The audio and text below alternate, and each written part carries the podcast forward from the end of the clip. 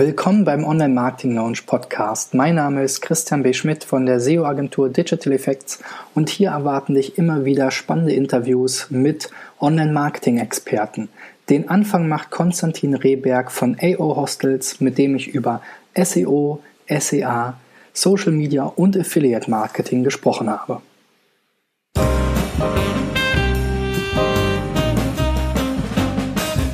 So, Konstantin, schön, dass du da bist, hier auf meiner Casting-Couch, ja. wie der Nils Katt auch schön gesagt hat.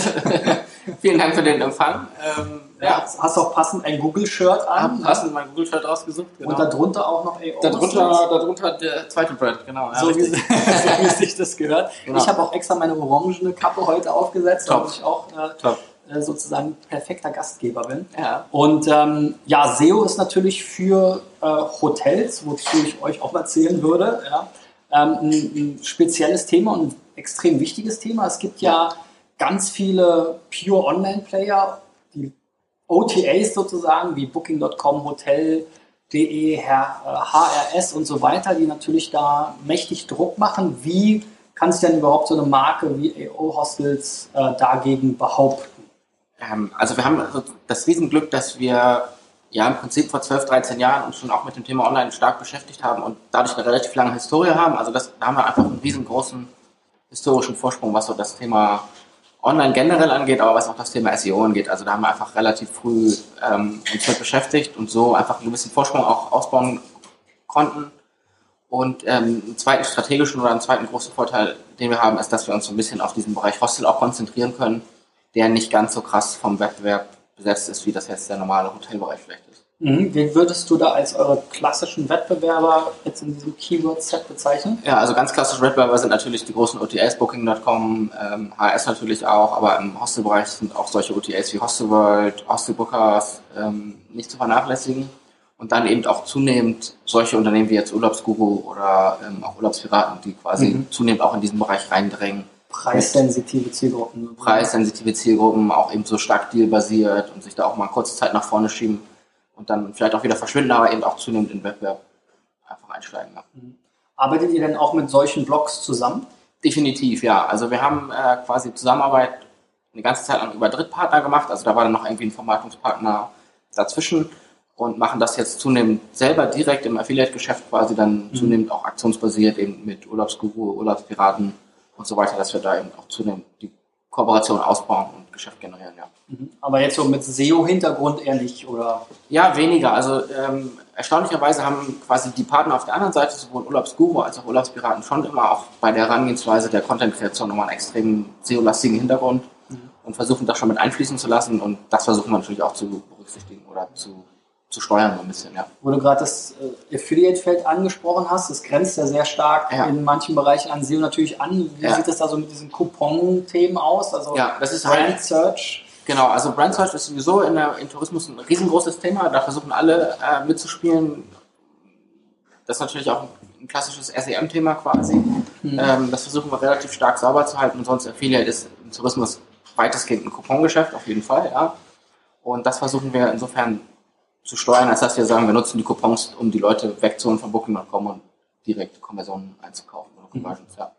Jetzt hat sich ja im SEO-Bereich extrem viel getan. Wann, wann, wann habt ihr angefangen mit SEO?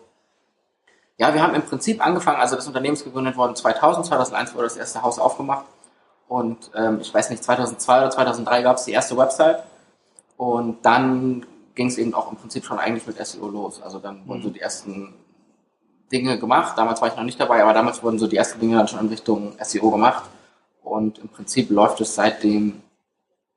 Und ja. wurde dann auch hart Backlinks gekauft äh, aus Netzwerken und aus, bei Textbroker 2000 Texte im Monat? Nee, oder? nee glücklicherweise ähm, haben wir nie sozusagen Müll akquiriert oder hatten auch nie Agenturen oder Partner, die uns da quasi Müll akquiriert haben, sodass wir da quasi auch nie Dinge bereinigen mussten. Also das war, mhm. war auch irgendwie ja, im Nachgang muss man vielleicht sagen, auch manchmal Glück gehabt einfach.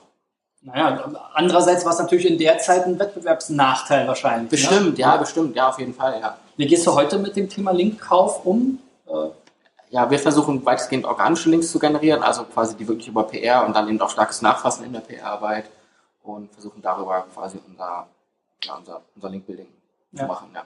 Aber gibt es auch mal Fälle, wo ihr sagt, hier, da ist jetzt also ich Spiegel Online und den Link brauchen wir jetzt unbedingt und dann legen wir da 5000 Euro für auf den Tisch? Nein. Gar nicht. Nee. Okay. Ähm, das ist ja immer noch so ein, so ein, ja, so ein, so ein umstrittenes Thema. Ne? Also einerseits wurde ja. jetzt so ein bisschen das alles so ein bisschen eingedämpft und jetzt fährt es, nachdem alle gemerkt haben, ach, so schlimm war es jetzt doch nicht. Äh, ja, das ist ein umstrittenes Thema, das ist auch ein schwieriges Thema. Also auch für uns, dadurch, dass wir ja keine, kein reiner Online-Player sind, sondern eigentlich ein stark Offline-Business getrieben also stark offline getrieben sind, ähm, passiert es eben auch häufig, dass uns Agenturen oder wer auch immer ansprechen, die halt eher unseriös sind und dann versuchen auch quasi gar nicht direkt das Online-Marketing anzusprechen, sondern halt eher direkt auf C-Level irgendwie anzusprechen und das findet auch schon mal Anklang, weil natürlich die Versprechen hoch sind. Da muss man mal schauen, dass man so ein bisschen gegensteuert. Also mhm. klar, die Verlockung ist nach wie vor da, ja. Ich finde es immer erstaunlich, es gibt ja diverse Facebook-Gruppen äh, für das Thema Links und ja wer da so alles die Hand hebt, wenn mal wieder einer Foren-Links oder Wikipedia-Links. Auf jeden Fall. Auch ja. bekannte Gesichter dabei, ja, wo ja. ich mir so denke, hm, was macht denn der Kollege da bitte? Mit wem dreht er die Links an oder auf welches Projekt äh, gehen die Links dann am Ende? Ja, ja also klar, also wir müssen natürlich super langfristig immer denken und haben jetzt irgendwie 16 Jahre Historie und wollen natürlich auch in den nächsten 16 Jahren noch agieren mhm. und müssen da natürlich immer schauen, dass wir vielleicht auch mal einen Vorteil liegen lassen, um einfach langfristig dann sauber zu sein. Unabhängig von AO-Hostels, wenn du jetzt morgen deinen Job los wärst und jetzt eine neue ja. Hotelseite oder Preisvergleichsseite starten würdest, äh, ja. würdest du dann auch so ein Mittel setzen, um erstmal schnell Erfolg zu bekommen? Kann bestimmt mal sein, dass man versucht, auch ein bisschen was unorganisch zu pushen. Also ich glaube, dass es in bestimmten Bereichen auch einfach nach wie vor unerlässlich ist. Und so ein bisschen im Hintergrund auf das Wettbewerbsumfeld kann es durchaus sein, dass man nochmal nachhelfen sollte. Ja. Mhm. Und jetzt die neue Antwort ist ja so ein bisschen das Thema Content Marketing. Da mhm. probiert ihr ja auch rum, habe ich gehört.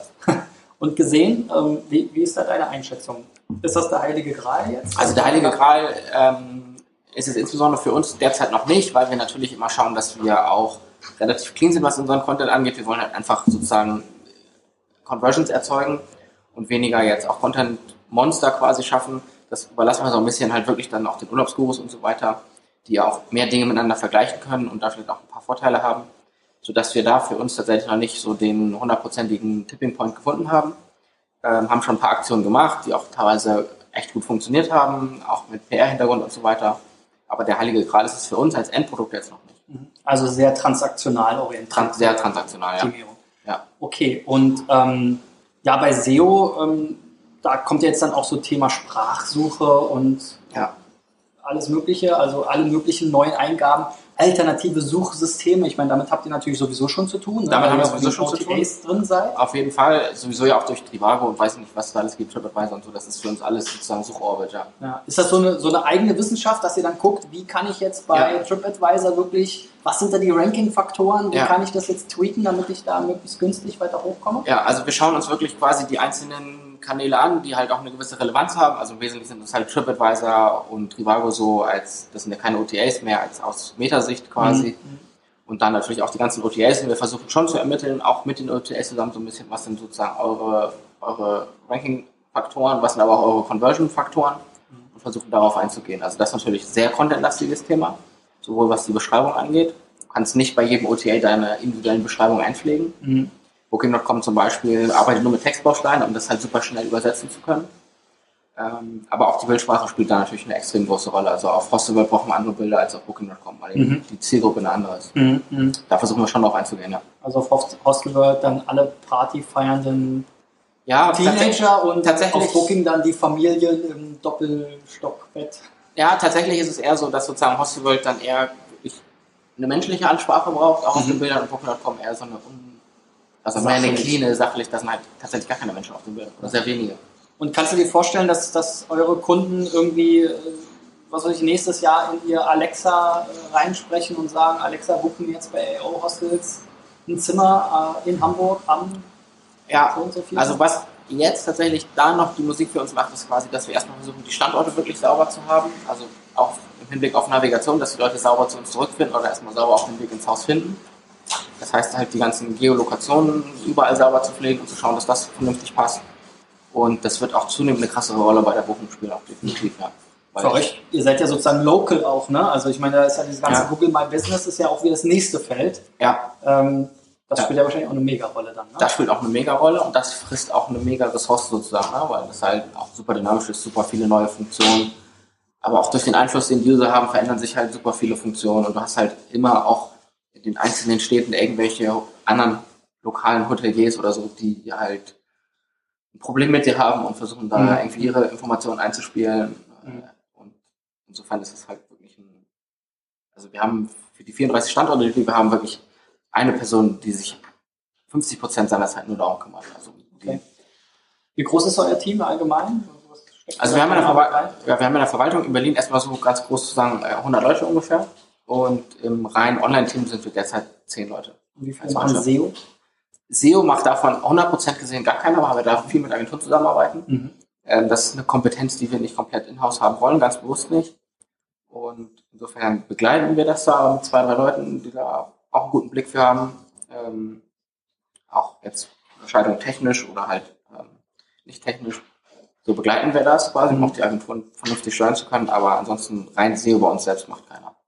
Okay, und kannst du sagen, was macht SEO so an Umsatz oder Buchung oder wie wichtig ist SEO für euch auch wirtschaftlich? Also SEO, ähm, ich kann es jetzt nicht in Euro quasi, oder will ich nicht in Euro sagen, aber ähm, SEO ist ein extrem wichtiger Kanal für uns, weil es eben auch nach wie vor der günstigste Kanal ist. Okay. In der Generierung von Buchungen. Und ist es eher mehr als 50 oder weniger als 50 Prozent? Nee, das ist schon weniger, weil quasi der ganze SEM-Kanal ähm, da eine wichtigere Rolle für uns spielt. Mhm. Auch im Hinblick auf Ausland, weil SEO natürlich für uns auch ein extrem brandlastiges Thema ist. Insofern macht das eher weniger als 50 Prozent aus. Schon angedeutet ist eigentlich der SEA-Bereich. Was ja. gehört denn für dich da alles dazu? Ist ja heute, gibt es ja mehr als eine Suchmaschine, wobei ja. eine definitiv ja. äh, dominiert und es gibt auch noch ein paar andere PPC. Genau, genau. Also ähm, ja, im Wesentlichen konzentrieren wir uns da tatsächlich auf, auf Google. Das macht auch so, würde ich sagen, 95 Prozent definitiv aus. Ähm, weiterhin sind wir auf Sesnam unterwegs, das ist in Tschechien halt. Äh, die haben so, ist immer so ein bisschen schwierig zu ergründen, aber tatsächlich so irgendwas um die 50 Prozent Marktanteil in Tschechien. Okay. Ähm, ja, werden sicherlich auch irgendwann von Google aufgefressen, aber derzeit sind sie noch da. Ähm, auf Bing sind wir definitiv auch unterwegs und wir versuchen gerade so ein bisschen auch in Richtung Yandex ähm, und Baidu das noch auszubauen. Da sind die Kooperationen auch noch sehr in den Kinderschuhen. Okay. Ähm, und ja, wenn ihr jetzt Suchmaschinenwerbung macht, ähm, achtet ihr darauf, dass ihr sozusagen da, wo ihr organisch gut positioniert seid, nicht zusätzlich AdWords schaltet oder wollt ihr sozusagen möglichst viel von dem insgesamten Real Estate ja. haben, also die genau, genau. Also wir dominieren? wollen definitiv möglichst viel Sichtbarkeit innerhalb der, der, der einzelnen Seite haben, sodass wir auch eine klare Doppelstrategie fahren. Mhm. Ähm, also wirklich auch sagen, auch bei den ganzen Brand-Keywords zu sagen, wir haben lieber zwei Positionen als nur eine, ähm, weil wir genau wissen, dass die Conversion ansonsten bei engen OTA landet. Mhm. Und Deswegen ist es gerade. Dann teurer ist? Oder? Dann teurer ist, ja, definitiv. Also bestimmt 50 Prozent teurer ermittelt. Und deswegen versuchen wir natürlich insbesondere da möglichst viel Sichtbarkeit zu erreichen. Mhm. Also wir versuchen auch um jeden Preis quasi die, die ganzen OTAs oder wer da sonst noch so als Wettbewerber auftaucht, quasi auch aus den Serbs rauszuhalten, gerade in dem Brandbereich.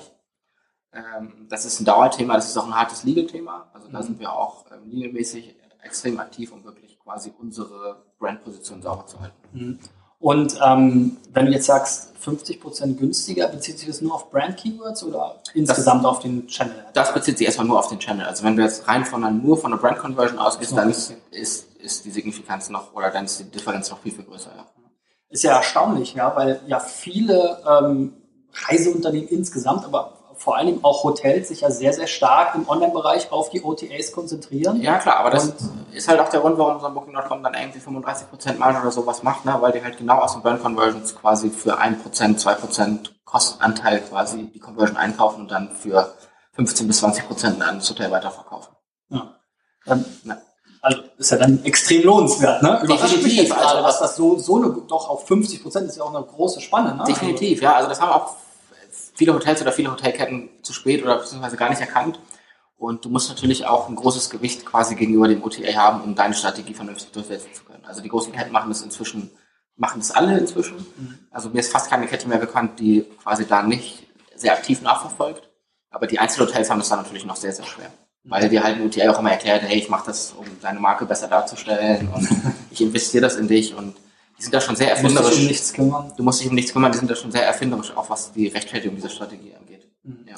Und kannst du sagen, in welchem Maßstab ihr da investiert? Also da sieht man ja alles von paar tausend Euro bis paar hunderttausend Euro bis paar ja. Millionen Euro. Ja, ja, also das ist schon, das sind schon mehrere Millionen pro Jahr, die wir da definitiv investieren. Also in das reine Spending, aber auch in das drumherum sozusagen, also Agenturmanagement, dann eben das ganze Legal-Thema und so weiter. Mhm. Ähm, da kommen schon ein paar Millionen zusammen, ja. Und da arbeitet ihr ja auch mit Agenturen zusammen, ne? Da arbeiten wir auch mit Agenturen zusammen. Warum macht ihr das nicht in-house, wenn es so einen wichtigen ja. Umsatzanteil auch hat für euch? Genau, weil wir im Prinzip aus meiner Sicht als Unternehmen nach wie vor zu klein sind, um wirklich die richtig, die Expertise, die wir brauchen, in-house zu haben. Und wir entwickeln auch gemeinsam mit den Agenturen viele Tools oder auch viele datengetriebene Ansätze, weil wir natürlich extrem viele Daten generieren. Und wir versuchen sehr datenlastig zu arbeiten und quasi diese Fachexpertise dann auch wirklich in, in dem Bereich Tools zu entwickeln oder so, da braucht es eben auch eine Agentur, die auch andere Kunden hat, um das irgendwie auch anderen Kunden ausrollen zu können. Mhm. Aber ist das nicht auch gleichzeitig eine Gefahr, dass dann, wenn die Wettbewerber oder ähnliche Kunden haben, dass das dann auch denen zugutekommt? Ja, das ist das ist also bestimmt. ist ja nicht eure Inhouse-Kompetenz sozusagen, sondern ja. ist ja dann schon die Kompetenz bleibt ja in, in der Agentur. Ja, Drittdienstleister. Definitiv. Also wir versuchen schon immer die Kompetenz auch ein Stück weit zu übertragen auf uns, dass, dass das quasi nicht verloren geht. Aber klar, die Gefahr, dass quasi auch ein Wettbewerber oder ein, direkt, ein sehr direkter Wettbewerber bei der gleichen Agentur anheuert, die ist erstmal schon gegeben. Mhm. Ähm, natürlich gibt es auch Möglichkeiten, das, ich sag mal, ein bisschen vertraglich abzufedern, aber ganz geht es natürlich nicht. Und die Gefahr ist erstmal da, wobei ich die relativ gering finde. Also selbst wenn jetzt ein direkter Wettbewerber quasi die gleiche Agentur nutzen würde, würde ein anderes Ergebnis rauskommen. Sehr wahrscheinlich, weil natürlich ja. der Input von eurer Seite, also der Input, die Daten, die Herangehensweise, wie geht man mit dem ganzen Thema um, mhm. welche Steuerung setzt man dahinter und so weiter. Deswegen würde ich das jetzt nicht extrem schlimm finden. Also es ist auch schon vorgekommen so. Also mhm. bin ich aber sehr entspannt eigentlich bei. Insgesamt ist es ja so, dass die Agentur meistens nur so gut ist, wie der Kunde dann halt auch mitarbeitet. Ne? Ja, genau. genau ja. Viele denken ja auch, okay, ich gebe das jetzt wieder raus, ähnlich wie man wie beim OTA, ich kümmere mich nicht mehr drum und dann. Ja, dann funktioniert es halt, ne? gerade im SEM-Bereich funktioniert es halt dann nicht, ne? weil du musst schon sehr, sehr dicht dran sein und ähm, es verändert sich halt auch so super schnell. Genau, wie, wie, also was würdest du denn sagen, was hat denn sich am stärksten verändert? Also wir hatten jetzt einmal dieses Layout-Update, habt ihr das irgendwie gemerkt in dem Zusammenspiel aus SEO und SEA, also dass jetzt vier Anzeigen da drüber sind statt ja, also, daneben? Ähm, ich würde jetzt nicht sagen, dass das nochmal so ein krasser so eine krasse Stichpunktsänderung quasi war, aber natürlich merkt man zunehmend, dass die, dass sich der Traffic vom, vom SEM zu, also Entschuldigung, von, von SEO zu SEM verschiebt. Also das merken wir schon über die ganzen letzten Jahre. Das ist eine Entwicklung, die auch nicht stoppt. Also das ist definitiv klar. Und wird es auch teurer, also spürbar? Ähm, so natürlich über die letzten zehn Jahre betrachtet, definitiv, nehme ich mal an, aber jetzt die letzten drei ja, Jahre, zwei also, Jahre. Es kommt immer darauf an, womit ich das messe quasi. Also uns ist es zumindest gelungen in den letzten Jahren, das, das Level, was uns die einzelne Conversion kostet, prozentual gleichzuhalten. Mhm. Ja, wir konnten glücklicherweise gleichzeitig auch immer die Warenkörbe steigern, sodass wir halt irgendwie immer in der gleichen Zielstellung unterwegs sind. Mhm. Ähm, aber auf die reinen Klicks, wenn ich jetzt nochmal Desktop oder sowas anschaue, wird es schon teurer, ja, definitiv. Und, dieser, und der Mobile-Bereich, was spielt der für eine Rolle bei euch? Auch zunehmend größer. Also wir haben jetzt das erste Jahr, wird jetzt 2017 sein, wo wir mehr Mobile-Traffic haben als Desktop-Traffic. Mhm ähm, bei den Conversions. erst dieses Jahr? Erst dieses Jahr, ja. Ähm, bei den Conversions ist das noch nicht der Fall. Ich denke mal, da wird es noch ein, zwei Jahre dauern. Aber es ist natürlich ein Riesenthema, ne? weil die Leute zunehmend auch kurzfristig buchen. Und mhm. äh, ja, da überschwimmt das auch so ein bisschen. Ne? Also als Website sind wir natürlich auch immer für den Kunden da, der eigentlich woanders gebucht hat, aber zwischen Buchung und Anreise nochmal eine Information braucht. Und auch den müssen wir irgendwie zufriedenstellen, dass er quasi mhm. die richtige Anreise findet und so weiter. Und ähm, da muss man so ein bisschen auch von diesen richtig hart transaktionalen so ein Stück weit wegkommen, um quasi diesen Kunden nicht zu vergessen. Und äh, wie sieht es aus so mit den Angeboten, die Google der Hotelleriebranche macht? Da gibt es ja auch mhm. einiges an Lösungen. Da gibt es einiges an Lösungen. Also wir sind ja auch in der direkten Google-Betreuung, was auch total viel Sinn macht quasi, um neben der Agentur quasi auch da nochmal eine Empfehlung zu haben, ja, einfach einen Blick auf die, auf die Kampagnen und ähm, hin und wieder gibt es ja auch mal Events von Google, auch, an die man so rankommt. Wo man dann solche Shirts bekommt. Wo man dann solche Shirts bekommt, genau, das, das macht für uns schon Sinn. Und ansonsten müssen wir schon jede Empfehlung, die von Google kommt, natürlich erstmal krass filtern, gemeinsam mit der Agentur besprechen, ob es wirklich Sinn macht. Also da ja, macht so die Hälfte am Ende des Tages tatsächlich Sinn. Ja. Also ihr macht noch nicht unheimlich viel YouTube-Werbung. Wir machen noch nicht so unheimlich viel YouTube-Werbung. Nee, wir haben auch erst jetzt kürzlich zum Beispiel auf eine Data-Driven-Attribution umgestellt, mhm. ähm, was sich im Nachgang als sehr positiv erwiesen hat. Aber das war halt auch so ein Punkt, die immer extrem stark von Google getriebenes Thema ähm, und letztendlich ja gar nicht mehr so krass bewertbar aus. Also du kannst halt nicht mehr eins zu eins sagen, was passiert da. Mhm. mhm. Das ist so ein bisschen mehr Blackbox. Generell Bitmanagement im AdWords-Bereich. Mhm. Also arbeitet ihr damit? Eure Agentur, wie siehst du das? Ähm, wir arbeiten ohne, geht es nur mit? Mhm. Was wir, ist besser? Ja, wir arbeiten seit einigen Jahren schon mit Bitmanagement. Das hat einen extrem großen Vorteil gebracht. Ähm, muss, wir müssen auch dazu sagen, dass wir zum Beispiel auch das Bitmanagement so ein Stück weit gemeinsam mit der Agentur, äh, ich will nicht sagen entwickelt haben, aber so ein bisschen auch gepusht haben, weil wir mhm. gesagt haben, ähm, auch durch zunehmende Internationalisierung ist es einfach notwendig oder würde es Sinn machen, sodass wir jetzt sozusagen ja, Bitmanagement benutzen seit, seit vielen Jahren, extrem positiv auch, und jetzt aber auch den nächsten Schritt prüfen, ob wir jetzt dann auch in Richtung Double-Click oder halt nochmal wirklich ja, großes Bitmanagement gehen. Mhm, okay. Und was würdest du sagen, ab wann macht so ein Bitmanagement Sinn? Also ihr seid ja jetzt schon ein sehr erwachsener Kunde sozusagen. Ja. Wahrscheinlich vielen Keywords, Kampagnen. Ja, ich glaube, dass das Budget Genau, ich glaube, dass das gar nicht so ein budgetabhängiges Thema ist. Natürlich braucht man ein gewisses Grundbudget, aber das würde ich eher von der Komplexität abhängig machen und auch davon, wie, wie krasse Effekte habe ich auf die einzelnen Keywords. Also habe ich ein saisonales Geschäft, habe ich halt ein Geschäft, was stark von Daten beeinflusst wird. Wenn ich jetzt ein reines Brandthema habe, was äh, eigentlich viel Volumen erzeugt, vielleicht auch viele Keywords hat, aber eigentlich nur auf Brand basiert, dann brauche ich, ich, nicht unbedingt ein Bitmanagement, das kriege ich noch so gemanagt. Ähm, man darf halt nicht vergessen, dass das auch immer die Kosten ein Stück weit natürlich erhöht. Ne? Also mhm. wenn die Kosten den Effekt übersteigen, macht es keinen Sinn. Und das muss man einfach in die Überlegung einziehen. Also wenn, wenn ich rechne, mich kostet Bitmanagement irgendwie zwischen 2 und 4 Prozent, würde ich jetzt mal so pauschal sagen, dann muss ich mir halt überlegen, kriege ich das reinvestiert durch den Vorteil. Das muss man sich so ein bisschen ja. überlegen einfach. Jetzt sprichst du das schon an im Bitmanagement-Bereich. Ähm, wir hatten ja auch schon mal äh, persönlich äh, gesprochen vor einer ganzen Weile, wie so die Abrechnungsmodelle von Agenturen sind. Ja. wir sind ja auch eine junge, aufstrebende Agentur, orientieren uns da natürlich auch immer am Feedback vom Markt. Ja. Ähm, so der Klassiker und so wie alle gestartet sind, war ja immer so dieses, okay, du gibst es in unsere Hand. Ähm, wir haben so ein Ad-Spend-Fee on top, die sich ja. irgendwie prozentual daran orientiert. Ist das noch das State-of-the-Art-Modell oder äh, wie, wie kriegt man das irgendwie? Ja, bestimmt. Also ähm, kann ich jetzt so nicht ganz klar beantworten, die Frage, denn wir haben das immer anders gemacht. Wir haben gerade als wir auch noch viel kleiner waren, immer quasi Performance-Ansätze gewählt, die wir in der Regel individuell mit den Agenturen ausgearbeitet haben. Mhm. Auch in Bereichen, wo viele gesagt haben, das wird nichts, das kann nicht klappen, haben wir das trotzdem umgesetzt und es hat für uns extrem gut funktioniert. Mhm. Ähm, um einfach ja, die Agentur mit dem Performance-Boot sozusagen zu haben, weil wir nie geventured waren als Unternehmen. Das heißt, wir konnten immer nur die Kohle ausgeben, die wir selber vorher verdient haben. Und mussten halt extrem gut haushalten und so das Ding skalieren halt. Ähm, ja, so dass wir halt immer Performance-Modelle gewählt haben. Da rücken wir jetzt ein bisschen Stück für Stück von ab, mhm. ähm, weil die halt mit einem gewissen Volumen irgendwann auch extrem teuer werden, muss man so sagen. Und siehst du da nicht auch die Gefahr, dass es irgendwie sozusagen dann fehlgeleitet wird, wenn es jetzt so eine starke Performance-Orientierung gibt, dass man dann versucht, äh, doch noch hier und da ja. eine Conversion mitzunehmen. Ja, bestimmt. Also das ist natürlich auch im Hinblick auf so eine Attributionsfrage dann irgendwann ein schwieriges Thema. Ähm, und klar, das erfordert natürlich ein extrem gutes Management der Agentur. Also du musst sehr dicht dran sein und brauchst halt ähm, ja extrem häufige, ich will nicht sagen Reporting-Schleifen, aber du brauchst halt extrem häufige Iterationen, was die Optimierung angeht und musst halt extrem, selber extrem tief im Thema drin sein. Ja, also du musst schon verstehen, was die da machen und ja. brauchst irgendwie auch eigene In-House-Möglichkeiten, das zu controllen sozusagen. Genau, ja. Ja, Konstantin, Social Media, ein weites, ja. weites Feld, so ein bisschen super weit, ja. Ähnlich eigentlich wie Search, weil man hat auch so diesen organischen Bereich. Ja. In dem Bereich sagt man gerne Community Management. Mhm. Ähm, und man hat den Paid-Bereich, der natürlich auch nicht zu vernachlässigen ist. Ja. Ähm, was spielt denn da für euch eigentlich eine größere Rolle? Seid ihr so die, die Kuschler auf Facebook oder seid ihr die harten Verkäufer?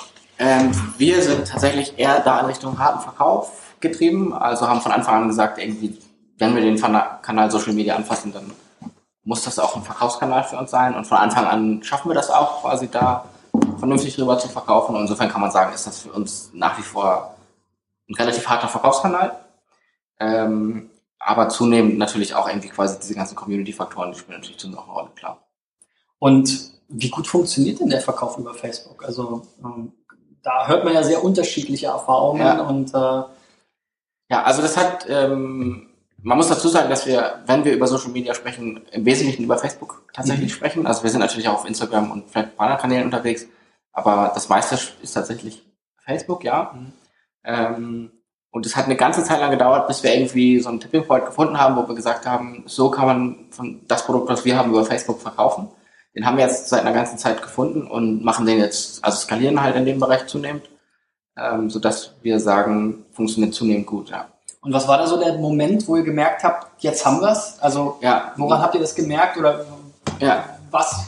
Ihr müsst jetzt natürlich nicht sozusagen euer, euer Facebook-Geheimnis verraten, aber wie seid ihr da hingekommen vielleicht? Ne? Ja, ein ganz entscheidender ähm, Ansatz für uns ist, dass wir so ein Stück weit versuchen, quasi diese Reise, die sofortige Reiseentscheidung rauszunehmen. Also wir sagen nicht mehr, du musst quasi irgendwas zu kaufen, dich sofort entscheiden, wann willst du wohin, sondern das wickeln wir im Grunde einfach später ab. Mhm.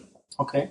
Und das heißt also dann in der Customer Journey auch, wie attribuiert ihr dann ja, also das, ja, ja, ist natürlich irgendwie erstmal auch ein stark neukundengetriebenes Geschäft, aber auch zu einem Bestandskunden. Ne? Also dadurch, dass wir ja auch quasi im Facebook Pixel an, erstmal viel geiler setzen können, als jetzt irgendwie eine E-Mail-Adresse abzugreifen, können wir natürlich auch jeden Kunden, der mal irgendwie bei uns gewesen ist, über Social Media wiederfinden. Mhm. Und halt auch die Leute, die vielleicht gar nicht eine Buchung getätigt haben. Also klassischerweise kann ich dich halt nur ansprechen, wenn du gebucht hast. Ja. Aber deine, deine Familie kann ich in der Regel schon gar nicht ansprechen, weil ich nie Daten von denen habe. Mhm. Aber dadurch, dass jetzt die Leute vielleicht auch mal ein WLAN oder sowas benutzen, kann man da ja, auch mehr Daten generieren. Mhm. WLAN, äh, schönes Stichwort, äh, rückt jetzt vielleicht ein bisschen von diesem Fokus ab, aber wie ist das eigentlich bei euch in den, in den Hostels? Äh, ja. Muss man da irgendwie, ähm, ich habe das mal gesehen bei, bei einem Fitnessstudio-Kette, ich weiß nicht mehr, welche das war, aber da hat man witzigerweise beim Fitness äh, Free WLAN bekommen, wenn man sich über Facebook irgendwie eingecheckt hat. Ja, ja. Also sozusagen so eine Nachricht abgesendet hat. Ja, also wir haben uns auch vor, ja, im Prinzip vor etwas über einem Jahr dazu entschieden, das WLAN komplett gratis zu machen. Also früher war das auch ein starkes Pay-Thema. Bis vor drei, vier Jahren konnte man auch richtig signifikant Geld damit verdienen. Die Zeiten sind deutlich vorbei. Also die Leute setzen stark voraus, dass es ein gratis WLAN gibt, sind auch nicht bereit dafür irgendwas zu bezahlen. Mhm. Und wir haben die erstmal die ganze Infrastruktur jetzt auch massiv ausgebaut, sodass unser Anspruch wirklich ist, du musst halt jederzeit Netflixen können. Mhm. Ähm, das ist so der Anspruch erstmal dahinter. Und dann sagen wir aber, ähm, du musst es auch benutzen können, ohne jetzt deine Daten wirklich vertecken zu, zu müssen. Also du kannst auch ohne komplett Daten zu hinterlassen. Gibt aber noch so ein bisschen, je nach Land, so ein bisschen rechtlichen Anspruch. Mhm. Ähm, Aber ihr nutzt das jetzt nicht, um irgendwie bei Social Media da irgendwas zu triggern oder zu forcieren oder zu fördern? Genau, also wir greifen zum Beispiel auch jetzt keine E-Mail-Adressen oder sowas ab, beziehungsweise wir nutzen die nicht, ja, wir nutzen die nicht fürs Marketing, weil das einfach nicht gut funktioniert. Also mhm. wir haben das mal eine Zeit lang gemacht, dass wir auch extrem viele E-Mail-Adressen darüber generiert haben, mhm. ähm, auch mit Double Opt-in und so weiter. Die funktionieren aber fürs Marketing extrem schlecht. Okay. Gut, ähm, zurück zu Social Media. Du hast ja schon mal gesagt, äh, Facebook ist ein wichtiger Kanal. Da gehört natürlich vor allem auch Facebook Ads dazu. Ja. Ähm, das ist ja ein, sozusagen neben Google AdWords das wichtigste ja. Werbeprodukt der Welt ja, äh, geworden. Ja, definitiv. In, Im digitalen Zeitalter. Was, wie, wie, würdest du da den Vergleich zu AdWords ziehen? Vielleicht von, von Spendings und, und auch Outcome von den Entwicklungen. Was spielt das für eine Rolle bei euch? Wie wichtig ist das? Ja, also auch zunehmend wichtig. Ne? Also wir haben extrem große ähm, Zuwächse auch, was das, was das Budget angeht, was über Facebook rausgeschossen wird. Und man kann das mal so ein bisschen damit vergleichen, man sieht jetzt bei Facebook eigentlich die gleiche Entwicklung, die man bei Google vor ein paar Jahren gesehen hat. Ne? Also ständig wechselnde Key-Accounts und so weiter. Mhm. Ähm, so ein bisschen Unsicherheit und auch, auch seitens Facebook. Was will man eigentlich so ganz genau? Wo soll es hingehen? Ähm, wie soll es laufen? Wer soll die Budgets betreuen und so weiter? Also da ändert sich halt super viel, auch was das ganze Management angeht. Aber die Budgets wachsen unheimlich schnell und ähm, ich bin auch der Meinung, dass der Kanal noch viele, viele Jahre da sein wird. Also man mhm. hat ja immer wieder so die These, irgendwie Facebook ist tot oder was auch immer. kann ich, kann ich ja, kann ich auch überhaupt nicht bestätigen. Also insbesondere auch, wenn man sich die Zahlen anschaut. Also wir haben ja ein extrem junges Publikum, das heißt, wir müssten eigentlich auch extrem viel Traffic oder viele Berührungspunkte mit diesen ganzen, mit, mit allen anderen Netzwerken haben. Die haben wir auch, aber Facebook ist einfach der ungeschlagene King. Mhm. Naja, es wird ja immer so ein bisschen gesagt, es gibt ja verschiedene so Generationen, so die Generation Facebook, da zählen wir sicherlich mit dazu. Ja. Aber Facebook ist auch immer so ein bisschen das Familienfest irgendwie. Also da ist ja, genau. irgendwie jeder noch, weil das ist so das, was alle genau. miteinander verbindet. Genau. Wie aktiv die dann da sind, auch in ihrer eigenen Mitteilungs. Ja, und du hast natürlich das, das, das, das, was du nie vergessen darfst, ist, du hast eine ganze Reihe von im Prinzip inaktiven Accounts, die nie was posten, die nie was liken, aber die kannst du halt trotzdem über eine Ad abgreifen, ne? weil die sich immer ihre Timeline anschauen, alles durchlesen, alles. Also die interagieren ja. trotzdem, die sind halt nur nicht sichtbar, die darfst du nie vergessen. Ja. Also die konsumieren halt vor allen Dingen. Reine Konsumenten, ja genau. Ja. Okay, und vielleicht nochmal nachgehakt, so vom Verhältnis, AdWords hat es ja schon mal gesagt, da investiert ihr im Jahr auf jeden Fall Millionenbeträge. Ja. Äh, ist das schon vergleichbar bei Facebook oder ist das noch das deutlich ist, weniger? Ja, das ist schon noch deutlich weniger. Also das ist jetzt nicht äh, in, in Millionengröße, ja, aber das ist schon, ja, das ist schon definitiv signifikant. Ja. Okay. Und arbeitet ihr da auch mit einer Agentur zusammen wahrscheinlich? Da arbeiten wir auch mit Agenturen zusammen, ja. Die gleiche, die auch AdWords betreut oder das, sind es unterschiedliche Dienste? Nee, das ist bei uns die gleiche. Also innerhalb der Agentur sind das verschiedene Teams, aber ähm, das ist schon die gleiche Agentur, ja. Okay. Ähm, ja, super. Dann gehen wir nochmal auf die anderen Social Media Themen ein, weil das ist ja auch super spannend. Also ein großes, großes Trendthema ist ja das ganze Influencer-Ding. Das führt ja. uns dann auch ein bisschen weg von Facebook, weil ja. es ja tendenziell eher ein Instagram-Thema ist ja. und auch YouTube. Ähm, ja.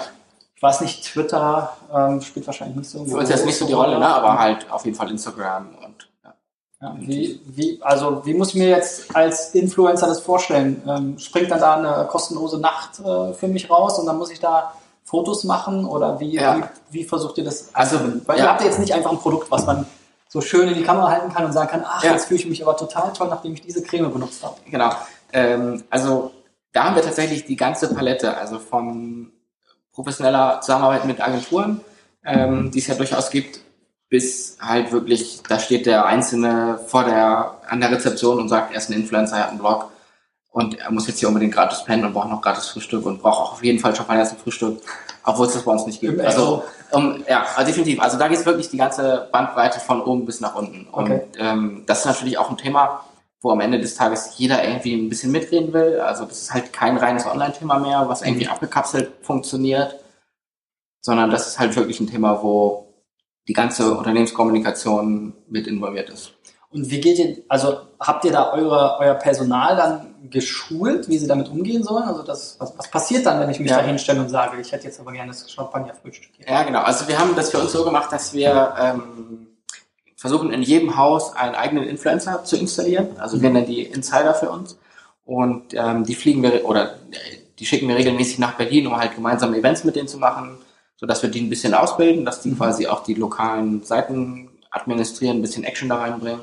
Aber Mitarbeiter sind das. Mitarbeiter sind ja. das, ja, definitiv. Das sind Mitarbeiter, häufig halt direkt aus der Zielgruppe, mhm. die aber dann auch einfach, ja, vor Ort dann so ein Thema halt handeln können, so ein bisschen beurteilen können, macht das Sinn, gebe ich dem jetzt eine gratis Übernachtung, die können das einfach so ein bisschen dann. Und die haben dann auch den Spielraum. Also wenn die dann sagen, Mensch, ja, oh, Kaya, den kenne ich, ähm, ja super, der hat irgendwie 100.000 YouTube-Leute, dann ja. fährt er auch mal zum Aldi und holt einen Shampoos oder Ja, der holt, dann, ja, der, holt dann, der holt dann kein Shampoos. Also wir wollen natürlich immer versuchen, dass die Leute irgendwie zum Produkt matchen quasi. Ja. Aber die haben da schon Spielraum vor Ort, das zu entscheiden. Ja. Okay, cool.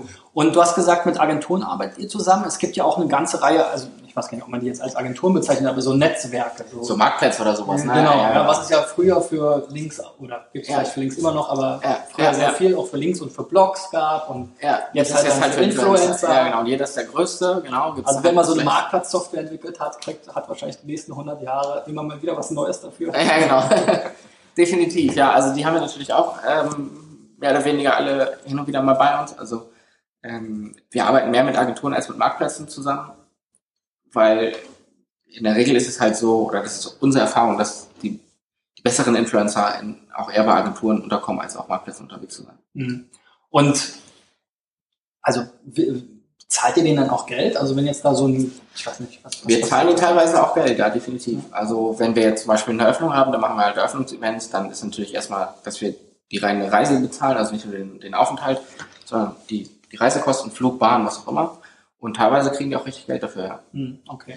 Und wird dann richtig festgelegt hier, also es gibt ja so unterschiedliche Konzepte, so die, die alteingesessenen Brands wollen ja. dann am liebsten noch irgendwie die Beleuchtung und alles genau, wie die Brand ja. positioniert werden soll. Wie, ja. wie geht ihr damit um? Wahrscheinlich ein bisschen legerer. Im Prinzip viel legerer. Ne? Also wir sagen, das ist unser Produkt und ähm, wir sagen also das, das Team vor Ort ist schon gebrieft, dass da irgendwas passiert. Mhm. Aber ansonsten sind die halt einfach da, genießen das Produkt so, wie es halt ist und machen ihre Bilder so, wie sie halt sind. Und ähm, so geht's dann auch online, also so, so wie es ist. Wir versuchen halt im Vorfeld immer noch ein bisschen darüber zu sprechen, was ist mit den Buyouts und so weiter. Also teilweise kaufen wir dann halt auch die Bilder von den Influencern, um mhm. nochmal so ein bisschen eigenes Bildmaterial zu haben. Mhm. Ähm, das sind so Dinge, die dann nochmal im Vorfeld abgesprochen werden, aber wir sagen jetzt nicht, mach dies oder mach das nicht oder was auch immer. Und was ist so die höchste Summe, was vielleicht euch zumindest mal von euch verlangt wurde für so eine Aktion? Ähm, ja, also in der Regel ist ja so, wenn du mit Agenturen sprichst, dass sie dann auch so ein, so ein Bundling machen und ähm, das geht schon mal in die paar Zehntausende auf jeden Fall. Mhm. Äh, dann für ein so ein Event oder? Für ein Event, ja, ja, nee, für ein Event, nicht für eine Person. Also wir würden jetzt auch nicht für eine Person da irgendwie 50 oder 100.000 Euro oder was man da manchmal so liest, das würden wir auch nicht für eine Person ausgeben, weil wir halt so ein bisschen auch jetzt nicht die Top-Influencer haben wollen, weil die halt auch nicht zum Produkt dann mehr passen ja. irgendwann, sondern das soll halt authentisch sein und da versuchen wir dann so einen Mittelweg zu finden. Ja. Mhm. Okay.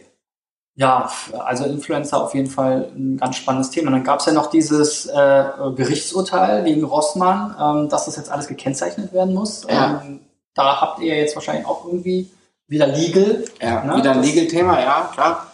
Ähm, achten wir auch schon so ein bisschen drauf, ne? dass die Agentur auch, also dass die Agentur so ein bisschen dahinterher ist, dass alles vernünftig gekennzeichnet wird. Ähm, ja, das ist uns schon wichtig auch. Ja. Also das darf man halt auch nicht vernachlässigen. Ne? Gerade das, das ganze Influencer-Thema, wir haben ja auch die große Herausforderung, dass die Leute teilweise gar nicht 16 oder gar nicht 18 sind und wir die nicht unbedingt auf ein Event einladen können, schon rein juristisch vielleicht nicht. Mhm. Oder müssen halt ihre Mutter mitbringen oder weiß ich nicht. Aber ähm, ja, da passieren halt auch viele Skurrilitäten, da ist auch noch viel gar nicht geklärt, muss man so sagen. Ne? Also man wird halt ständig mit Situationen konfrontiert, die man auch erstmal rechtlich abklären muss ja. um da safe zu sein. Ja. Und jetzt, ich habe zugegebenermaßen selber mal in so einem AO-Hostel übernachtet. Äh, beim Thema Influencer denke ich schon auch immer so an das Champagnerfrühstück und so weiter. Ja. Ähm, ihr seid ja eher in einem niedrigen Preisniveau angesiedelt ja. und man sieht den Häusern das schon auch an. Also ja. jetzt nicht unbedingt, dass es irgendwie dreckig ist oder so, aber soll ja auch so sein. Ja. Es ist halt schon dann auch ein, sag ich mal, bodenständiger Ansatz. Es gibt äh, es gibt alles, was man braucht, aber ja. das Bett ist nicht das bequemste, der Fernseher ist nicht der größte, das ja, Frühstück, genau. da gibt's jetzt nicht noch, äh, was ja. nicht, Speck und Eier und ich genau. weiß nicht was. Genau, Eier gibt's schon, aber... Ähm, ja, okay, hart gekochte Eier. Hart gekochte Eier, ja, genau. Aber klar, also wir versuchen natürlich das raus zu reduzieren, was du nicht unbedingt brauchst, um auch den Preis niedrig zu halten. Ja, aber wenn so ein Influencer jetzt Fotos macht, da, da stelle ich mir vor, wie ja. stellt ihr sicher, dass das dann irgendwie auch in eurem Sinne positiv rüberkommt? Weil es gibt ja schon dann auch Ecken bei euch in den Häusern, die jetzt nicht so ja, also, attraktiv sind. Ja, also Wählen die Influencer dann selber schon von alleine das aus oder macht ihr da nochmal? Also da ist der allerwichtigste Punkt quasi allein schon Influencer auszuwählen, die damit klarkommen. Ne? Also deswegen ist das Thema für uns auch ähm, nach wie vor ein schwieriges Thema. Also man muss ja so ein bisschen Blogger, Influencer ist ja irgendwie mehr oder weniger eine Zielgruppe. Das gleiche, oder? Ja, und aber da halt so ein bisschen zu schauen, dass man wirklich diejenigen auswählt, zu denen das auch passt. Also wenn ich jetzt einen Reiseblogger habe, mit dem wir insbesondere, also das ist eine ganz schwierige Zielgruppe, weil die halt oft so betüdelt werden quasi mhm. und halt ganz viel auch gratis kriegen und auch ganz viel verlangen. Die bringen dann noch ihre Familie am liebsten mit und weiß nicht was. Ähm, das heißt, die, die größte Herausforderung ist bei der Auswahl des richtigen Influencers. Mhm. Okay.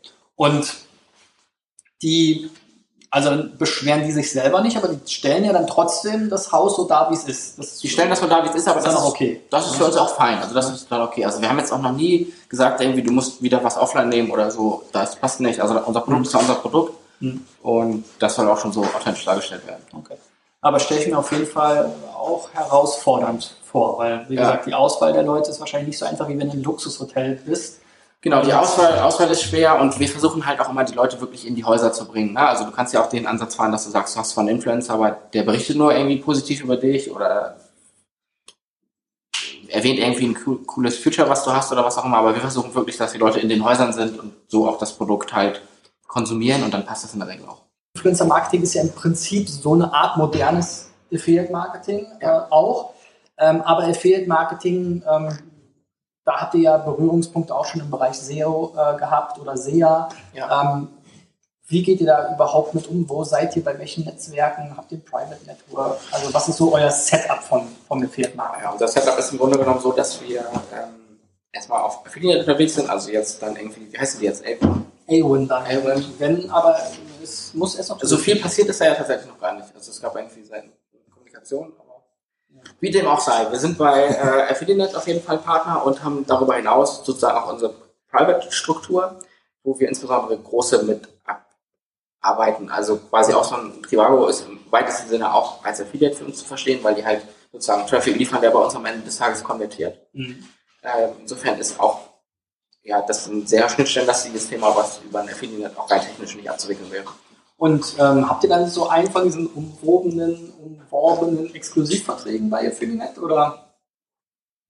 Ja, über den einzelnen Vertrag, den wir jetzt bei Affiliate haben, kann ich jetzt hier nichts Also du, genau, also ihr seid ja jetzt exklusiv sozusagen neben dem Private, also man findet euch sonst nirgendwo anders, in keinem genau, anderen öffentlichen ja, Netzwerk. Das also kann man seid sagen, exklusiv ja. da. Ja. Und warum seid ihr jetzt nicht auch bei Zanox und Belboon und WebGains und Trade Doubler und Trade Tracker und ja, ich bin nicht der Meinung, dass es da für uns jetzt noch einen signifikanten Vorteil gäbe, um da irgendwie neue Partner oder was auch immer zu kommen.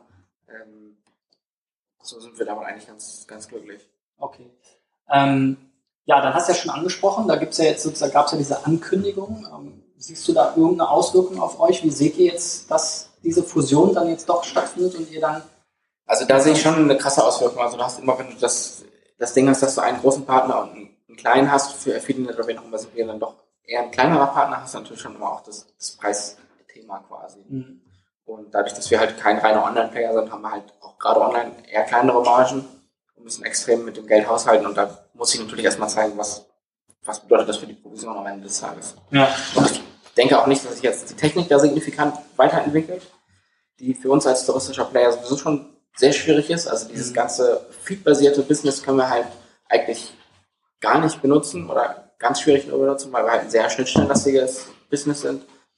Und ja, da würde ich mir schon wünschen, dass sich da noch ein bisschen was tut, aber ich sehe es jetzt derzeit nicht. Und ähm, Gibt es nicht auch irgendwie touristische Lösungen für Affiliate Marketing? Also ich kann mich erinnern, dass es da mal so das ein oder andere Tourismus-Netzwerk ja. gab. Äh, Gibt es schon auch. Da sind wir jetzt tatsächlich nicht so unterwegs, weil wir halt quasi mit den großen touristischen Plänen dann halt auch direkt Kooperationen abschließen und äh, mit den eher kleineren, das nicht. Und wie ist das Verhältnis? Sind jetzt so die Trivagos dieser Welt, machen die 80% des Affiliate-Umsatzes, so wie man das so schön immer sagt? Oder ähm, ja, wenn man jetzt Trivago, so Kleinvieh, oder? Ja, wenn man jetzt Trivago damit reingerechnet, dann ist das schon ein riesengroßer Anteil. Ähm, wenn man das mal rausrechnet, um es vielleicht ein bisschen sauberer zu beurteilen, dann ist halt quasi Urlaubsguru quasi der größte Partner für uns in dem, in dem Themenfeld, aber auch erst seit ein, zwei Jahren, also die, mhm. ja, extrem schnell gewachsen. Und ja, dann gibt es natürlich so die, die großen Gutscheinplayer oder die großen Couponing-Dienstleister, die bei uns auch eine signifikante Rolle spielen. Und dann kommen quasi ganz viel Kleinteiliges. Das ist wie eine Sparwelt. Sparwelt, ja. Gutscheinpony, wie die alle heißen. Sparwelt, ja, Gutscheinpony, halt mein Dank, äh, mein Dank, oder wie heißen die? Mensch, danke. Mensch, danke, so, Entschuldigung. Coupons, ähm, Coupons von You muss ich unbedingt noch erwähnen. Genau, genau, genau. Ähm, ja, mit denen arbeiten wir total gerne zusammen, mit, mit allen, wie sie da sind, weil wir da halt auch in der Regel individuelle Pakete zusammenschnüren, um mit dem Partner da irgendwas optimal zu fördern. Coupons ist ja so ein bisschen so eine Hassliebe im Fiat Marketing. Also es geht nicht mit, es geht nicht ohne. Jetzt sagst du, ja. du machst das ganz gerne. Ja. Ähm, was wir machen das aus, aus dem Grund gerne, weil wir halt sagen, in dem Moment, wo jemand einen Gutschein benutzt, kann der halt nur exklusiv über unsere Seite das Produkt kaufen. Also du kannst halt bei Booking.com den Gutschein nicht einlösen. Mhm. Und wenn man jetzt mal davon ausgeht, dass eine branchenübliche Kommission irgendwie zwischen 15 und 20 Prozent liegt, das ist für uns zum Glück nicht der Fall, aber ähm, Branchenschnitt wird das irgendwo so sein. Und du hast einen Coupon, der halt das, den Preis um 10 Prozent reduziert, dann hast du halt einen guten Schnitt gemacht. Und du hast halt einen Direktkunden gewonnen. Ja. Das Problem ist halt, dass die OTAs dir extrem wenig Kundendaten übermitteln. Also die geben nicht mal mehr eine E-Mail-Adresse zum Beispiel preis. Mhm. Und plus die Affiliate-Gebühr, aber die ist dann ja wahrscheinlich bei, für die Coupon-Affiliates auch niedriger, als wenn man jetzt einer ohne Coupon kommt. Ne? Ja. Und ähm, wie sieht so das ganze Thema Brand-Building aus? Ich meine, bei euch läuft ja ein bisschen was mit Brand. Ja, ähm, extrem, extrem krasses Thema. Das hatten wir auch in dem, in dem SEM-Teil schon angesprochen. Also da ist halt die Herausforderung, wirklich die Marke sauber zu halten äh, auch international sauber zu halten. Und das ist dann halt auch ein stark juristisches Thema. Mhm. Und das gestatten wir wirklich niemanden. Also auch großen Partnern wie Booking.com und so weiter gestatten wir keinen, gestatten wir kein Brand. Kein Aber Booking.com würdest du jetzt schon nochmal in eine andere Kategorie zählen. Kein, ne? Ja, das ist also kein Affiliate. Affiliate. Ja. Also genau. Affiliate ist, sobald ein Klick zu euch kommt, also aus dem genau, Preisvergleich zum Beispiel. Wenn die Conversion am Ende des Tages bei uns stattfindet, ja. dann, dann ist es ein, ein Affiliate. Ja. Und ähm, jetzt ist ja im E-Commerce-Bereich Affiliate Marketing immer schon auch traditionell ein recht großer Teil gewesen. Wir ja. Haben ja schon oft über so Maßstäbe gesprochen. Also SEA ist auf jeden Fall bei euch sozusagen der Champion. Ja. SEO auch sehr, sehr äh, relevant. Social Media ist ja. am Wachsen.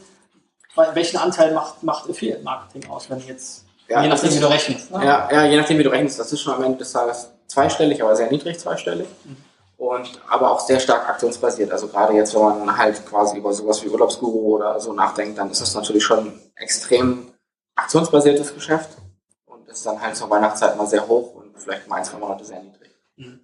Und ähm, ja, du hast ja schon gesagt, ihr habt dann auch so ein bisschen Exklusivvereinbarungen auch mit den Publishern, ja. Spezialvereinbarungen. Mhm. Ähm, wie, wie, sehen die so aus? Wen wählt ihr da aus? Wie sind so generell so die, habt ihr so eine Standardprovision und dann ja, also halt On-Top-Sachen oder macht ihr regelmäßig so Rallyes oder habt ihr irgendwelche Staffelungen? Oder? Ja, Rallyes oder so machen wir jetzt nicht. Also wir haben auch keine Standardprovision, sondern wir versuchen wirklich im Einzelgespräch mit dem Partner quasi Deal auszuarbeiten, der sich natürlich aus einer Provision zusammensetzt, der sich aus dem zusammensetzt, was am Ende des Tages verkauft wird, wie sind die Laufzeiten und so weiter.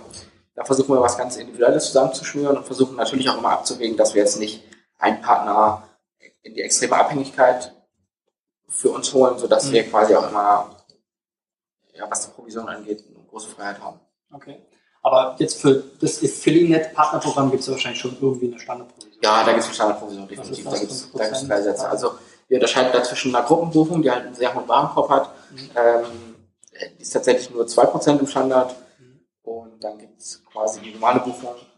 Ähm, und dann gibt es nochmal eine Gutscheinbuchung, aber die sind alle bei uns ein Stück unter 10%. Okay. Sodass wir da halt auch ein bisschen für einen guten Partner ein bisschen Spielraum noch haben. Und ähm, die Direktkooperation sozusagen mit Affiliates, hast du gesagt, da habt ihr auch eine Lösung für. Was, was benutzt ihr da für eine Software? Also da habt ihr ja wahrscheinlich nicht selber gebaut.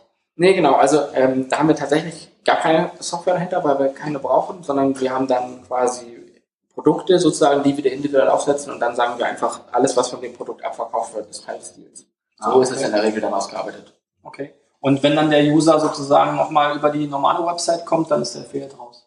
Dann ist der Affiliate raus, ja. Okay. Das heißt, wenn wir jetzt einen CBS Summer Sale irgendwie aufsetzen, dann würden wir halt ein Produkt dafür kreieren quasi, was mhm. irgendwie an den Namen geknüpft ist und alles, was darüber abverkauft wird, ist dann halt. Und wie handelt ihr das dann im Hintergrund so mit den Verfügbarkeiten? Habt ihr ein eigenes Kontingent für die Partner? Oder? Ja, da, da haben wir schon eine Logik gebaut, die haben wir auch selber gebaut, dass wir quasi das alles komplett steuern können und die einzelnen Partner mit verschiedenen ja, Verfügbarkeiten dann füttern können, sodass wir das relativ stringent handeln. Mhm. Und das fließt natürlich auch quasi in die ganze Preisfindung und so weiter mit ein. Und ja, jetzt nochmal vielleicht kurz zurück auf die Affiliate-Netzwerke. Das hast du so kurz gesagt auf Affiliate abgebügelt. Ja. Ähm, jetzt habt ihr ja mit Affiliate äh, wahrscheinlich, wie lange arbeitet ihr mit denen zusammen? Ich müsste jetzt lügen, um es genau zu sagen, aber bestimmt fünf, sechs Jahre. Drei Jahre, ne? Ja. Ähm, und, und da ist noch nie mal so die Idee gekommen. Ich meine, da haben ja wahrscheinlich alle bei euch angeklopft, oder? So bei Boon und Zanox und so weiter. Die haben schon bei uns angeklopft. Ähm, aber da wir das Thema tatsächlich sozusagen intern managen, haben wir gesagt, wir wollen uns da auf einen Partner konzentrieren und wollen quasi jetzt nicht noch eine zweite Baustelle aufmachen. Das wäre die nächste Frage gewesen. Ja. Keine Agentur in dem Fall. Da haben wir tatsächlich keine Agentur für, ähm, weil wir ja einfach quasi das ganze Genre-Tracking und so weiter dann auch relativ gut intern abarbeiten können. Mhm, mhm. Okay. Ja, und Affiliate Marketing ist ja auch im Wandel. Ähm, Thema Customer Journey, ja. Attribution sind ja. ja. auch alles so Themen. Wie, wie geht ihr damit um? Was habt ihr da für Lösungen? Ähm, also verschiedene, ne? Also Attribution ist natürlich auch irgendwie ein sehr analytisches Thema quasi, was damals auch stark quasi an die Tracking-Software mit Google Analytics geknüpft ist. Und ansonsten beobachten wir den Wandel natürlich sehr genau. Ne? Also ich denke, dass es sich halt stark individualisiert und mein Wunsch ist oder meine Hoffnung ist auch, dass es sich stärker mit dem, mit dem Influencer-Part auch verknüpft. Ähm, heute hast du ja auf der einen Seite den Influencer, aber es gibt jetzt noch nicht so die richtige Lösung, dass der Influencer zum, zum Affiliate wird. Ja. Und ich bin schon der Meinung, dass sich diese beiden Themen weiter miteinander migrieren müssen, damit auch das, insbesondere das Influencer-Thema auch in den nächsten Jahren weiter Bestand hat, weil das halt von den KPIs her sozusagen extrem schwierig zu tracken ist, gerade in so einer starken Performance-Welt, in der wir unterwegs sind. Und da bräuchte es eigentlich so eine tiefere Verknüpfung auch in das Produkt rein. Also jetzt einfach den Influencer einmal zu buchen und zu sagen, danke, tschüss quasi. Mhm das kann es, glaube ich, in den nächsten Jahren nicht sein, sodass es da wirklich eine tiefere Verknüpfung braucht, dass die Influencer sich in dem Produkt irgendwie wiederfinden, zumindest auf den Landingpages oder irgendwie den Verkaufsprozess begleiten und es da einfach eine, eine tiefere Verknüpfung gibt und dann liegt es halt total nahe, das auch als Affiliate ähm, anzubinden oder zu sagen, der, der Influencer an sich ist auch an den Verkäufen, die er da generiert, irgendwie beteiligt.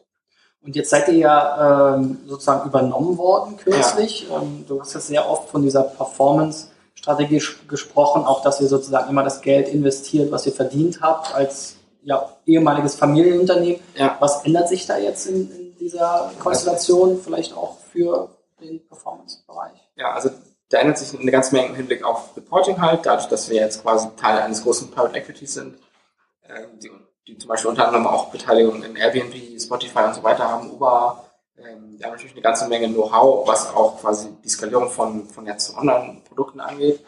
Aber da ändert sich eine ganze Menge im Hinblick auf ja wirklich Reporting und auch ja, kurzfristigere Ziele dann? Kurzfristigere Ziele, zum Beispiel halt auch, ähm, ja, das, ich meine, als Familienunternehmen ist natürlich super, super langfristig geprägt und als Private Equity ist der Horizont eher ein bisschen kürzer, aber auch ganz bewusst, also auch offen so kommuniziert, dass jetzt nicht mhm. das unter verschlossenen Türen passiert sondern das ist eher auch ein kommuniziertes Thema. Und gibt es da jetzt zum Beispiel im Kanal Affiliate Marketing schon irgendeine konkrete Auswirkung? Also dass ihr jetzt noch mehr, also dass ihr irgendwie mehr auf Partner zugeht oder neue Deals anbietet? Also kon konkrete, also der, der, Deal ist jetzt ja äh, ungefähr ein Dreivierteljahr her, also Jahreswechsel war so der Stichpunkt. Das heißt, konkrete Auswirkungen auf die tägliche Arbeit gibt es bis dato noch nicht. Also das sind wirklich Auswertungs-Reporting-Themen und ähm, dann auch Budgetierungsthemen quasi, die dann halt auch das nächste Jahr betreffen. So sind die Auswirkungen, aber Auswirkungen in die tatsächlich operative tägliche Arbeit gibt es noch nicht. Aber ich kann mir also schon die, vorstellen. Die wird es, glaube ich, auch so für den Einzelnen, glaube ich, gar nicht geben. Aber kannst du dich auch vorstellen, dass wenn man vielleicht mal mit den Quartalszahlen so ein bisschen unter dem Forecast liegt oder es knapp wird, dass man dann nochmal schnell bei Urlaubsguru irgendwie eine Aktion rausballert? Wäre ähm, ja wahrscheinlich sonst nicht so passiert. Kann schon sein, dass das mal vorkommt. Also zum Glück ist das jetzt nicht so, dass wir unter unseren Planzahlen agieren. Ähm, also das haben wir früher nicht getan, das tun wir auch jetzt nicht. Aber ah, die werden ja wahrscheinlich auch sportlicher werden, ne? So die werden auch sportlicher werden. Wir haben schon immer gute sportliche Ziele gehabt. Insofern ähm, kann ich dir dazu jetzt keine Antwort geben, aber ich kann mir vorstellen, dass es solche Effekte auch bei anderen Firmen bestimmt gibt. ähm, bei uns ist das glücklicherweise erstmal nicht so der Fall. Ja, sonst noch irgendwas zum Affiliate Marketing, was wir vergessen haben? Nö, also wie gesagt, bleibt halt spannend, wie dieser Merge von Zahnarzt und Affiliate am Ende des Tages ausgeht. Das ist jetzt ja auch schon von der Kommunikation her bestimmt ein halbes Jahr her. Ich weiß nicht, wann war das? Februar oder sowas? Oder war das Sommer? Auf jeden Fall. Also, so lange ist noch nicht. So lange ist noch nicht. Paar Wochen. Ja. Aber es ist seitdem erstaunlich wenig passiert, würde ich sagen. Ja. Ich bin sehr gespannt. Ja, das ist aber gespannt. Ich habe ja dazu schon. Du hast eine sehr offene Meinung kommuniziert. ja, genau. Ich bin, ich bin dem Ganzen ja erstmal äh, nicht so skeptisch gegenüber und äh, freue mich, was da äh, kommt. Ähm, bin aber jetzt aber natürlich auch ehrlich gesagt nicht mehr so ganz tief drin und ja, mir kann es eigentlich auch egal sein, sozusagen. Naja, also wenn ein, ein Anbieter verschwindet oder aus zwei einwenden, betrifft es alle irgendwie immer. Ne? Ich glaube, einfach eine Vielfalt ist immer gut. Das ist die eine Sache, ne, klar, aber auf der anderen Seite haben wir natürlich mit Google und Facebook, über die wir vorher gesprochen haben, zwei Megaplayer, die immer mehr aufsaugen. Klar. Und wenn jetzt irgendwie dieses Feld der Alternativen so zersplittert bleibt, ja. wird es auch schwierig, ne, weil ja. die werden dann halt in allen Bereichen verdrängt. Ich meine, mit, mit Affiliate Marketing hat sich ja auch Google sehr schwer getan, bis auf AdSense, was immer noch klickbasiert ist. Und ja, ja auch ja, so ja. Performance-Netzwerk, das, das, haben wir alles nicht hinbekommen. Haben wir nicht hinbekommen ja. Also ich glaube, das ist schon eine wichtige Alternative auch für viele Unternehmen, die einsteigen, Startups und so weiter, die jetzt nicht gleich vorinvestieren können in die Klicks. Ne? Ja. Insofern ist es schon gut, wenn Affiliate Marketing, dass es viel Affiliate Marketing gibt und dass es auch weit existiert und dass es vielleicht auch gestärkt wird. Gestärkt wird und auch das Image sich irgendwie so ein bisschen positiver dreht. Ne? Das hat ja. nach wie vor irgendwie ein eher, eher schwieriges Image da wäre tatsächlich die Hoffnung, dass sich das ein bisschen positiv ändert, ja. Ja. Wunderbar, dann danke ich dir auf jeden Fall ähm, riesig, dass du hier warst und auch ja, so, ja. so offen warst. Ja. Hast ja einige Insights auch äh, verraten und ihr seid ja jetzt auch durch die Übernahme auch selber ein bisschen im Wandel. Das wird auch spannend sein, was sich da verändert ähm, und ähm, wie, wie ihr weiter ähm, am Markt agiert. Wir werden es auf jeden Fall verfolgen und vielleicht kommst du auch nochmal wieder. Ja, cool. ich freue mich auf jeden Fall. Vielen Dank. Und auch vielen Dank fürs Zuhören. Wenn dir der erste Podcast gefallen hat, dann abonniere uns doch auf iTunes oder Soundcloud oder schau doch mal auf unserer Facebook-Seite vorbei unter facebook.com slash online marketing launch. Bis dahin, tschüss.